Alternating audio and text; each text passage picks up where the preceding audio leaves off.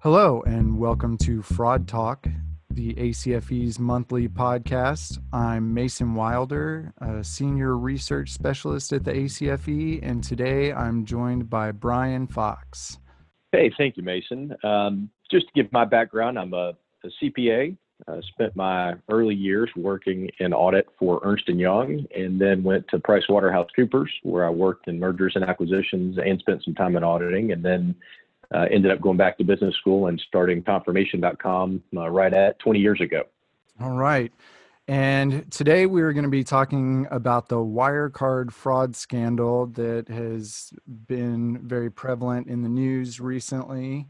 Uh, I wrote a brief article on the just kind of summarizing the scandal for the Fraud Examiner newsletter. So all our members can go read that article uh, at the Fraud Examiner archives or in your email inbox. But we'll I'll give a brief brief summary of the kind of who, what, where, and when of this scandal, and then Brian and I are gonna go a little more in depth and and Brian being the expert is going to kind of talk about the audit side of things that happened here and ways that auditors can avoid becoming involved in some kind of scandal like this or things that companies should be doing to avoid this happening. So, Wirecard is a financial tech firm based in Germany that uh, specializes in payment processing. So that's you know whenever people are making online payments and and things, they have to hire a company that that processes those payments. And Wirecard started out in 1999 and managed to grow into a really big international firm with almost 6,000 employees in 26 different countries and a valuation of almost 27 billion by late 2018 and everything was looking really good for them getting lots of investment and you know operations all over the world uh, until there was a Financial Times story in early 2019. And then another Financial Times in October 2019 kind of reignited the scandal. And ultimately, in June 2020, uh, Wirecard's regular audit or auditor audit firm EY refused to sign off on Wirecard's 2019 books saying that they could also not verify the existence of that $2 billion. And that's when it really blew everything open. The CEO of Wirecard, Markus Braun, ended up resigning, uh, and he was later arrested. Authorities in Germany and Austria raided Wirecard offices. Uh, there were some other uh, executives charged, and the stock absolutely tanked and lost more than 90% of its value and they had to declare themselves insolvent um, at least the the german headquarters if i'm not mistaken so that's kind of the overview of of this scandal. Getting into the the specifics of some of these arrangements i mean this at the heart of it this is about third parties that wirecard used. And so uh, the reason that they've given in response to some of these allegations and as part of these investigations is that they partnered with third parties in some jurisdictions where they did not have the necessary licensing to conduct these payment processing operations. And so as many uh, compliance folks or in, in lots of other different kind of disciplines amongst our membership will know your risk goes up when you're involving third parties especially depending on the jurisdiction some jurisdictions are are higher risk than others for third parties but so wirecard gets all these agreement with these third party payment processing companies in uh, jurisdictions all over the place. And then rather than having a traditional arrangement where uh, Wirecard refers business to this third party and then basically takes a commission of that as a referral fee that that third party pays to Wirecard, for some reason, this arrangement was set up to where all that money went into not an account controlled by Wirecard, but a trustee account. Uh, Brian, is do you think it'd be worth kind of explaining what a trustee account is and and how those might be uh, involved in a legitimate business arrangement? Sure. And, you know, the the trustee arrangement is a pretty typical type of, of business arrangement. And, you know, I think as the auditors, as the regulators have started to, to, to peel back the layers of this particular fraud, uh, what they're seeing is that really this trustee relationship uh, in, in utilizing third parties in foreign jurisdictions is, is really just a cover story. Uh, it's a, as I think as they've begun to look at it, what they're seeing now is that a lot of these third parties were really just shell companies set up by Wirecard or previous employees at, at Wirecard, and that as they actually are going and investigating some of these, and really that was I think how the Financial Times reporter, the investigative reporter, uncovered this was he actually went and looked at the facilities, looked at the offices of some of these supposed third parties that they were dealing with, and it turned out to be residential homes or manufacturing plants that had nothing to do with the payments world and the payment space or fintech. And so that was where I think the early suspicions came in. And I think as as we continue to to go through time, more and more of these you know, relationships will probably be shown to be shell organizations that were never legitimate organizations in the first place. Right, and uh, to the specifics involving those some of those kind of shell companies. That reporter re- went, went to one in the Philippines that was named ConePay International, and it he showed up at the address, and it was a residence housing a retired seaman and his 12 member extended family. And then there were two other third party payment processing companies Centurion Online Payment International and PayEasy. They were both at the same address, which was shared with a tour company that just had a bunch of tour buses on the lot. And they looked at public records and saw that the tour company and one of the payment companies were registered and owned by a former Wirecard Asia Pacific executive and his wife. So that certainly added to the speculation that these are not legitimate companies and therefore the volume of business that they were reporting was probably not legitimate either. Sure. And, and you know, a lot of times what ends up happening and the reason some of these fraudsters get kind of caught in this fraud cycle is because you know in the in the sense of a public company they have earnings reports and they want to show continued good news and growth and certainly that was what it appears Wirecard was trying to do. They had recently been put onto the the German DAX 30, uh, which is the you know, their ver- Germany's version of the Dow Jones. So it was very prestigious. They had actually just replaced Commerzbank on that DAX uh, 30. They were, I think, the first fintech company to be listed in the DAX 30, and they wanted to, to show continuous earnings. And in this case, what I've seen historically is that fraudsters they, they think that first year that they just need an extra penny or two on the earnings per share to make sure they hit the earnings estimates, and so they book revenue, just enough revenue to hit that maybe that extra penny or half a penny that they need to inflate revenue by, offsetting journal entry to cash in this case, maybe or receivables in other cases, and they think they'll catch up the next year. And yet the, expectations grow and so the miss grows, and so the fraud grows. And after a period of time, you end up with what turns out to be a, a very material fraud on the balance sheet and income statement. Whereas initially, it may not have been a material amount as it relates to what an auditor looks at when we think of materiality. But there's other definitions of materiality. When I was auditing, we had a materiality threshold that maybe we we didn't audit below a certain dollar threshold. Uh, I know in, in the case of HealthSouth's fraud, for example, in the U.S., that the auditors in that case they did not uh, confirm or verify any bank account balances below $10 million because that was considered immaterial.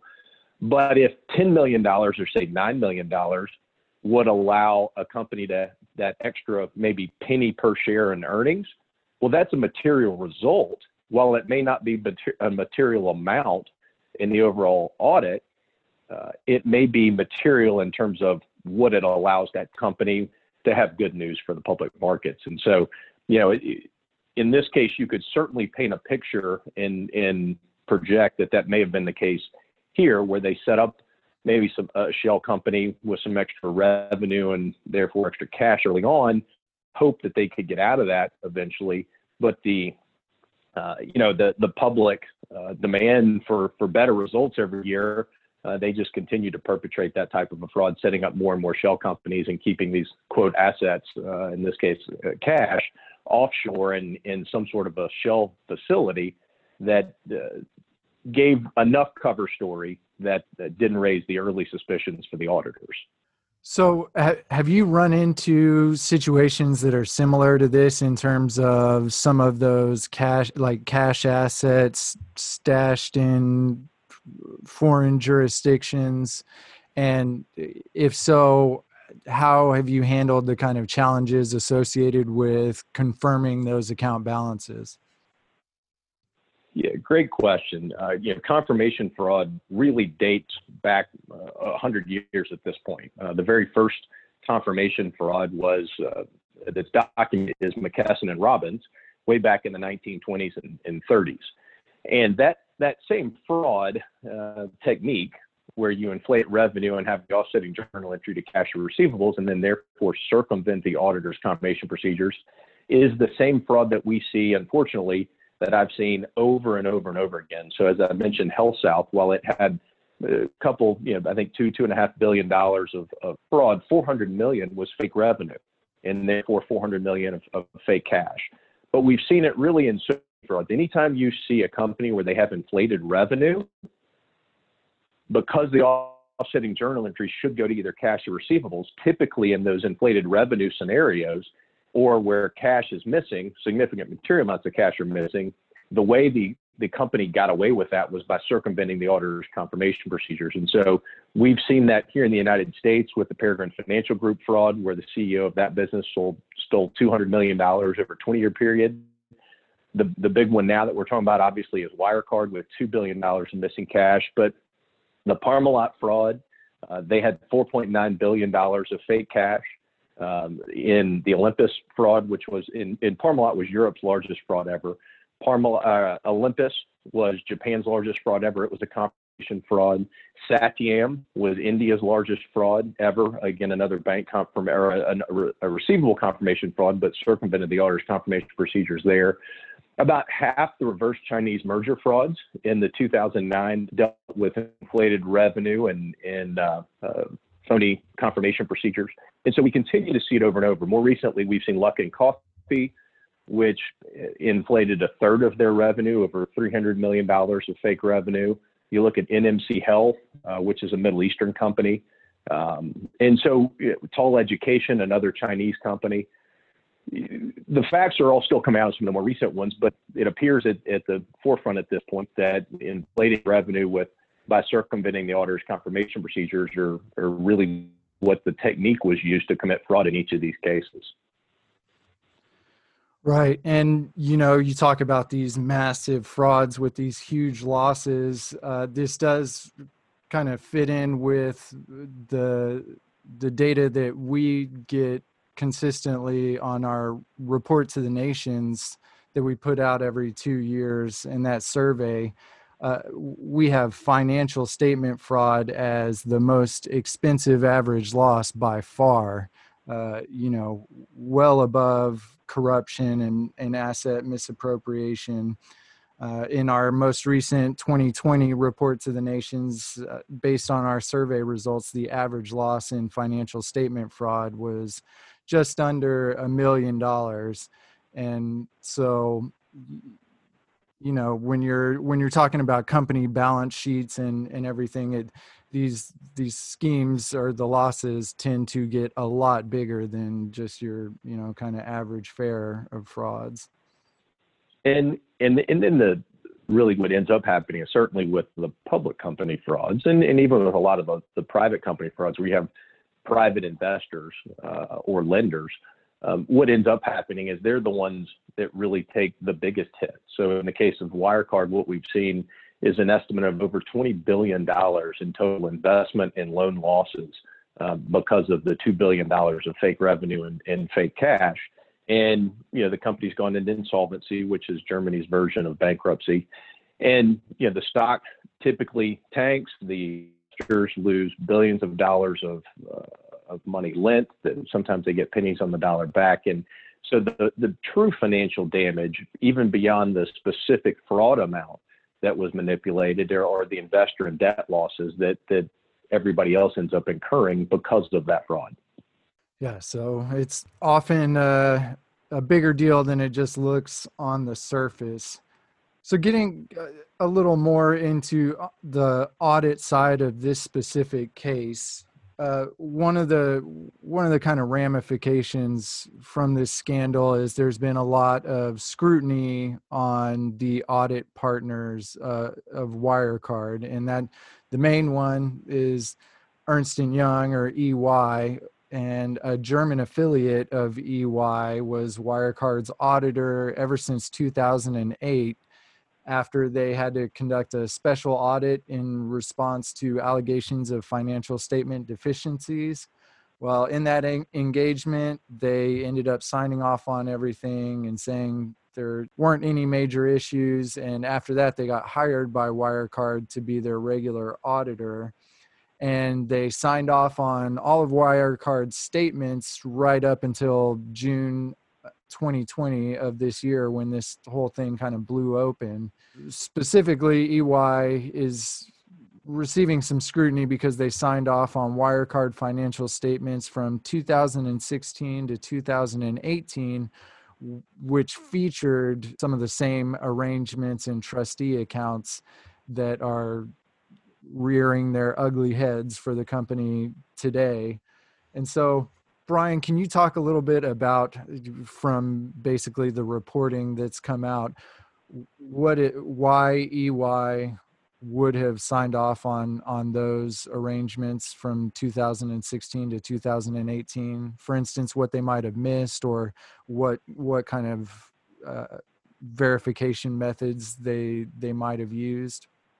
Uh, sure. You know, it, you know, when you look at the Wirecard fraud specifically and what the auditors did, you know, a lot of that information will still be forthcoming, and we get new and updated information as as we've talked about, um, you know, almost every day right now in Wirecard. But as you look at at the fraud technique that was used, typically, you know, I can I can illustrate that with how other companies did it, or particularly what I see in confirmation fraud. And what typically happens is you have revenue but you can't, as an auditor, you can't touch revenue, right? The only thing you can touch is the, you can see that the cash was either by the, by the customer or that it's owed as a valid receivable. And so that's where for 100 years we've been sending confirmation requests, mailing them. And then more recently, we started using things like fax and email and phone calls. But the way the fraud happens is really pretty simple.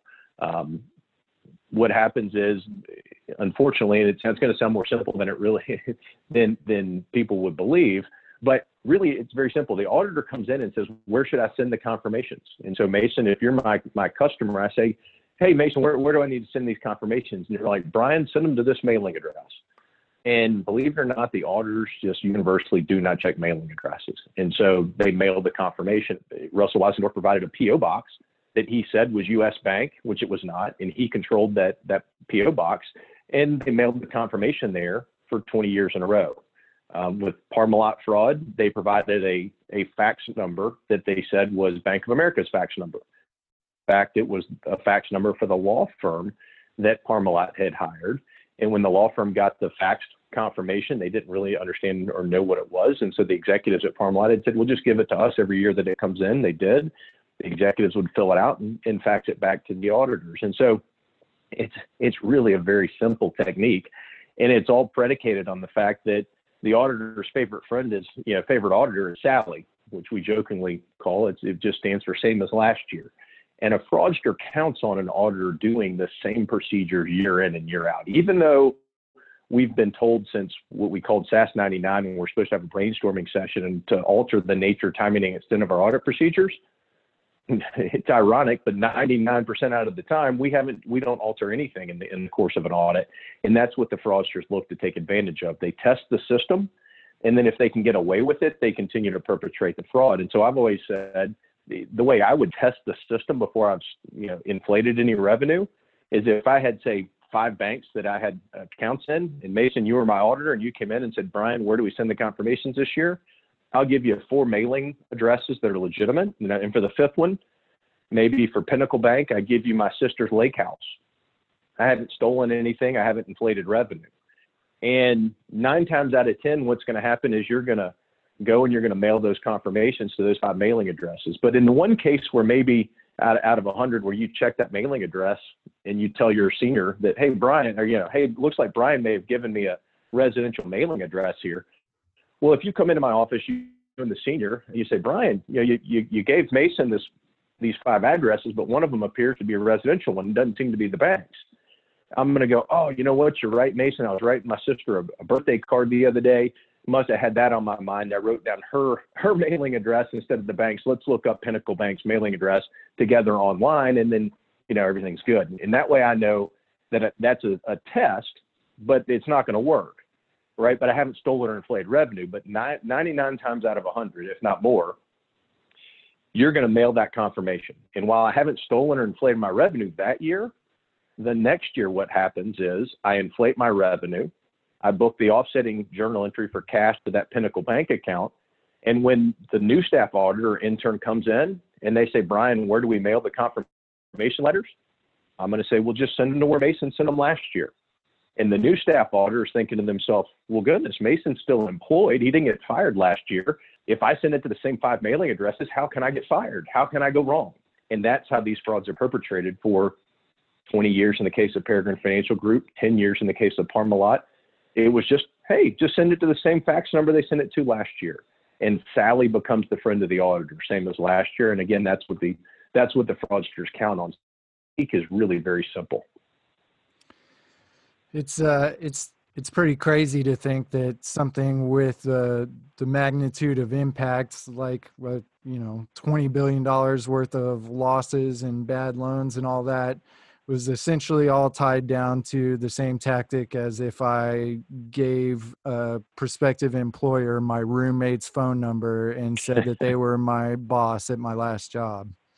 And and you know it's it's really that simple. Um, you look at the you look at Kmart in the United States, right? Kmart went bankrupt on inflated revenue and in a phony confirmation scheme. And what they did there was they thought that maybe the auditor might actually check the mailing address or check that, that somebody was an employee of the company. And so I'll give you an example what they did. So in the the way we see it happen is either the auditor comes in and I if if I'm the fraudster, I provide you with a mailing address, fax number, email, phone number, whatever that I control. That's what we saw happen at Parmalat. That's what we saw happen at Peregrine Financial Group.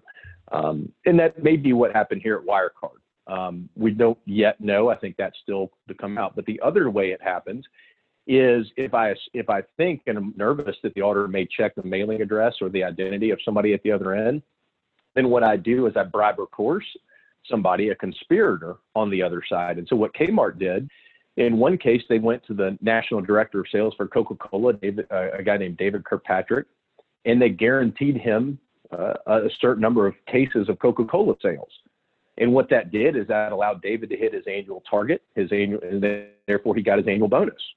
And so that's actually and effectively a bribe.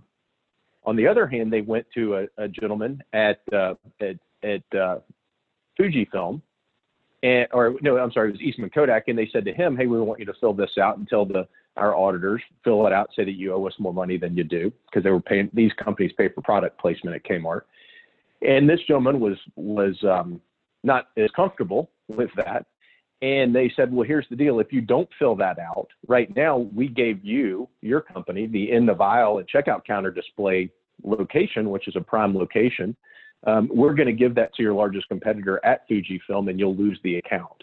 And since that was this gentleman's largest account, he signed those confirmations for the next two years. And so in this case, they used the stick uh, instead of the carrot. So they either bribe or coerce somebody, and that's how they did it there. Uh, they had they allowed the auditors to send a confirmation to three different banks in this case, and say each of them had a billion dollar CD on deposit. Well, that those CDs were guaranteeing loans at third parties that were really shell companies that were set up to create phony revenue back to Olympus to inflate its revenue and meet earnings expectations. Well, what happened was when the auditors sent the confirmation letters to those bank employees, those individual relationship managers had been coerced by the threat of the loss of those significant deposits on account at their bank. And Olympus said, look, if you don't, if we want you to confirm the information with the auditors and tell them that the CDs and the amounts are here, but we don't want you to tell them that those CDs are guaranteeing massive loans at these third parties. And because of that material uh, information that was not told to the auditors, they never knew those third parties. Uh, effectively, that that Olympus was funding their own revenue through those shell companies, and so therefore that was a material uh, piece of information the auditors never were able to find out. And those those individual bank employees had been coerced with the threat that they would lose Olympus's business and those those significant cash deposits. So we see that technique either through uh, effectively a, uh, the carrot or the stick, a bribe or the threat of the loss of business of some sort. Just just sprinkle in a dash of extortion into your fraud scheme, then. Yeah, unfortunately, it's just it's it's too easy, and the and the same technique that McKesson and Robbins used back in the 1920s and 30s. That was literally they they controlled the mailing addresses, and uh, the auditor in that case mailed the confirmations up to Canada. Um, the addresses were controlled just like the Peregrine Financial Group fraud by uh, the McKesson and Robbins team. Um, funny enough, since McKesson and Robbins was in the United States, they thought a step ahead, and so the, they had these secretaries who just they were the only employee of each of these fake companies. They would receive at that time the auditors were sending semi-annual confirmations, so they'd receive these semi-annual confirmations. They'd mail them back to the executives at McKesson and Robbins in the United States. The, the executives would fill it out with the balances they wanted to show. Then they would mail the confirmations back up to the ladies in Canada so that when they put them in the in the post, they were postmarked from Canada just in case the auditors got suspicious and th- thought to themselves, why did I mail it to Canada and yet a postmark comes back to the United States? So they were they were again thinking a step ahead of the auditors in that case, and so it's it's a very simple fraud. Well, so is there is there a simple fix for such a simple fraud? Is there something that audit firms or individual auditors can be doing to kind of mitigate the risk of being fed bogus confirmation details or to, you know, kind of verify what they're being told without the risk of the manipulation from the source? There is, and that was really the the reason why I created Confirmation.com. You know, 20 years ago in June. Uh, really, just 20 years ago last month is when I, I founded the business, and and it was really exactly for this fraud um, because I saw when I worked at each of the the two big four firms that I worked for, as a young staff auditor, I could circumvent two of the big four's auditing procedures, and I could commit financial fraud if I was intent to do so. And I thought to myself, you know wow, if, if I'm thinking of this and I wasn't really trying to commit fraud, I wonder if, if companies who were trying to commit fraud have used this technique and, and realized the, the huge gaping hole in the audit procedures. And as I did my research, that was exactly what I uncovered is that fraud after fraud after fraud, where revenue had been inflated, that they had manipulated the auditor's confirmation procedures. And, and I knew that, you know, I, I love my profession. I love what CPAs do. I love what, uh, you know, CFEs do as well. It, it, both very important and honorable professions. And what I I knew was if I could go in there and we could create, and at the time it's funny to say this, but you know they had this newfangled thing called the internet that was only about three years old, and I said if we could create a clearinghouse, a secure clearinghouse, where we could go in and pull the data and, and validate that the data was legitimate, that was coming from legitimate sources, say the banks, then the auditors collectively could rely on that. If I went out there and did it well enough that I would trust it, then why can't I do that once and do it for all the accounting firms out there? And so that's what, what I started 20 years ago. And I started with one bank and one accounting firm in Nashville, Tennessee. And uh, we just sold last summer. Uh, I sold the business to Thomson Reuters.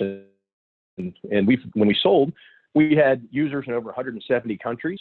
Uh, we've got 16,000 accounting firms globally that use us. We've got over 5,000 banks, bank departments that use us. And uh, you know, in the United States, we've got uh, entities like the uh, National Futures Association that caught the Peregrine Financial Group fraud, and the uh, the Federal Reserve Bank is one of our users, the SEC. So we've had, you know, had significant success in what we've been able to accomplish and really change the industry. Do you think? Uh, do you think that because of this Wirecard scandal, there will be more of these audit confirmation frauds involving third party payment processors. Do you think this is just the first of numerous almost identical scandals that will be kind of discovered as a result of this? Certainly could be. It wouldn't surprise me if we don't see more of that in the payment space, but really confirmation fraud um, and inflating revenue is it, it crosses jurisdictions, it, it crosses industries, um, and so it's it's really a, a technique that said you've I've given examples of where it's been seen kind of in countries all over the world and in different industries, and and yet what I think we're starting to see, the reason you see the the the education, the patisserie Valerie, the uh, you know the Wirecard, uh, the Luckin Coffee fraud, the NMC Health, happening, obviously as we know, is there's been a significant downturn in, in the global economy. And it's really the same thing that I saw in 2009, 10, and 11, and that I saw in the, the 2000, 2001, 2002 timeframe. Anytime you see it where the, the economy contracts and cash and debt resources and facilities kind of uh, are more difficult to come by, those those fraudsters who have been perpetrating multi-year frauds, it's more difficult for them to continue their effective pyramid scheme when those those financial resources tighten up. And so it won't surprise me, and, and, we'll probably continue to see more and more frauds come out over the next 12 to 18, even 24 months, uh, until the economy really starts to take off again. And again, it's because those fraudsters won't have the cash and debt facilities available to them to continue to perpetrate those frauds, and that's a lot of times when those Ponzi type schemes uh, get uncovered. With regards to the actual confirmation fraud and what what actually happened with this Wirecard fraud and especially given the fact that it's it's not exactly a closed case at this point uh, are there any really big questions about the Wirecard fraud that you have that you're going to be keeping a close eye on to to get an answer to? Certainly uh, the ones that, that I'll, I'll certainly be paying attention to are questions like, you know, were there individual bank employees who participated in this fraud? I know that the executives of, of the banks have, have waived the confirmations that, that were purported to have come from their banks. And they said, like, these are clearly, we didn't do these. But the question still remains, did those confirmations, did they get sent to people who did not work at the bank and that maybe Wirecard or one of their conspirators uh, controlled, or did the did the confirmations go to somebody at the bank who had been bribed or coerced into responding with false information? Right. So the the the actual technique there will be interesting to to see and and figure out what what comes out from that. I think. Um, you know, as, as all this uncovers, it wouldn't surprise me the uh, the fraud growing and growing. Uh, a lot of times, what you find initially is the tip of the iceberg, and as you begin to to really investigate and look at the fraud, you know what what I see over over many frauds, and what I know the the, the, the fraud examiner see as well as these fraudsters they get greedy, they get confident abilities to fool the auditors, and so they'll they'll commit more and more fraud, thinking that they can continue to get away with it. So as we continue to investigate fraud it'll it'll also be interesting to see what other fraud and fraud techniques they employed and what other information or whether financial information comes out as as being fraudulent and phony uh, as the details of this Wirecard fraud come out. So on that note, uh, I think we're kind of running out of out of uh, time here. To but to wrap it up, do you think is there anything else important about the Wirecard scandal that that you think fraud examiners should know? Any good kind of moral of the story to to tie a bow onto this? Yeah, yeah. I, think the main thing is we've got to reevaluate audit procedures. Uh, we understand how these frauds happen. Uh, my mom and, and brother were both police officers. And uh, when my brother and I were growing up, we'd we'd run around the backyard wearing my mom's police uniform on our bikes, you know, chasing the invisible bad guys. And he became a police officer. And and I, uh, you know, started confirmation.com and I always tell everybody it's my way to help, help the good guys catch the bad guys. But one of the things that a lot of CPAs and ask me when I stand up and talk about how these frauds happen or how I would create a fake website or a fake bank website, how I would commit confirmation fraud. A lot of times people ask me, well, why are you telling people how to do this? And I think the takeaway is if we don't start getting serious about how fraud happens and understanding how it happens, how can we expect our staff auditors and our staff to identify these frauds and catch them? So I think it's incumbent upon us to make sure that we're doing a good job of explaining these frauds, looking at them in detail, showing our staff how they happen, and and then when we do that, we can have a higher expectation that maybe our staff can actually help us catch these, these type of frauds. Because if you go in and don't know how they happen, then how can you do a very good job of anticipating how you're going to alter the nature, time, and the extent of your audit to address fraud risks if you don't even understand how the frauds typically take place in the first place? So, to me, I think education is key. I think from a, an auditor standpoint, um, I'm, I'm concerned for the profession that if we don't get better at finding fraud, that uh, that that accounting firms will lose our exclusive right to do audits we saw that taken away uh, in the tax space effectively, right? When the IRS said that anybody can do taxes. So that opened up the door to all the H&R Blocks of the world with just, you know, low-cost staff or to the Intuits of the world with TurboTax.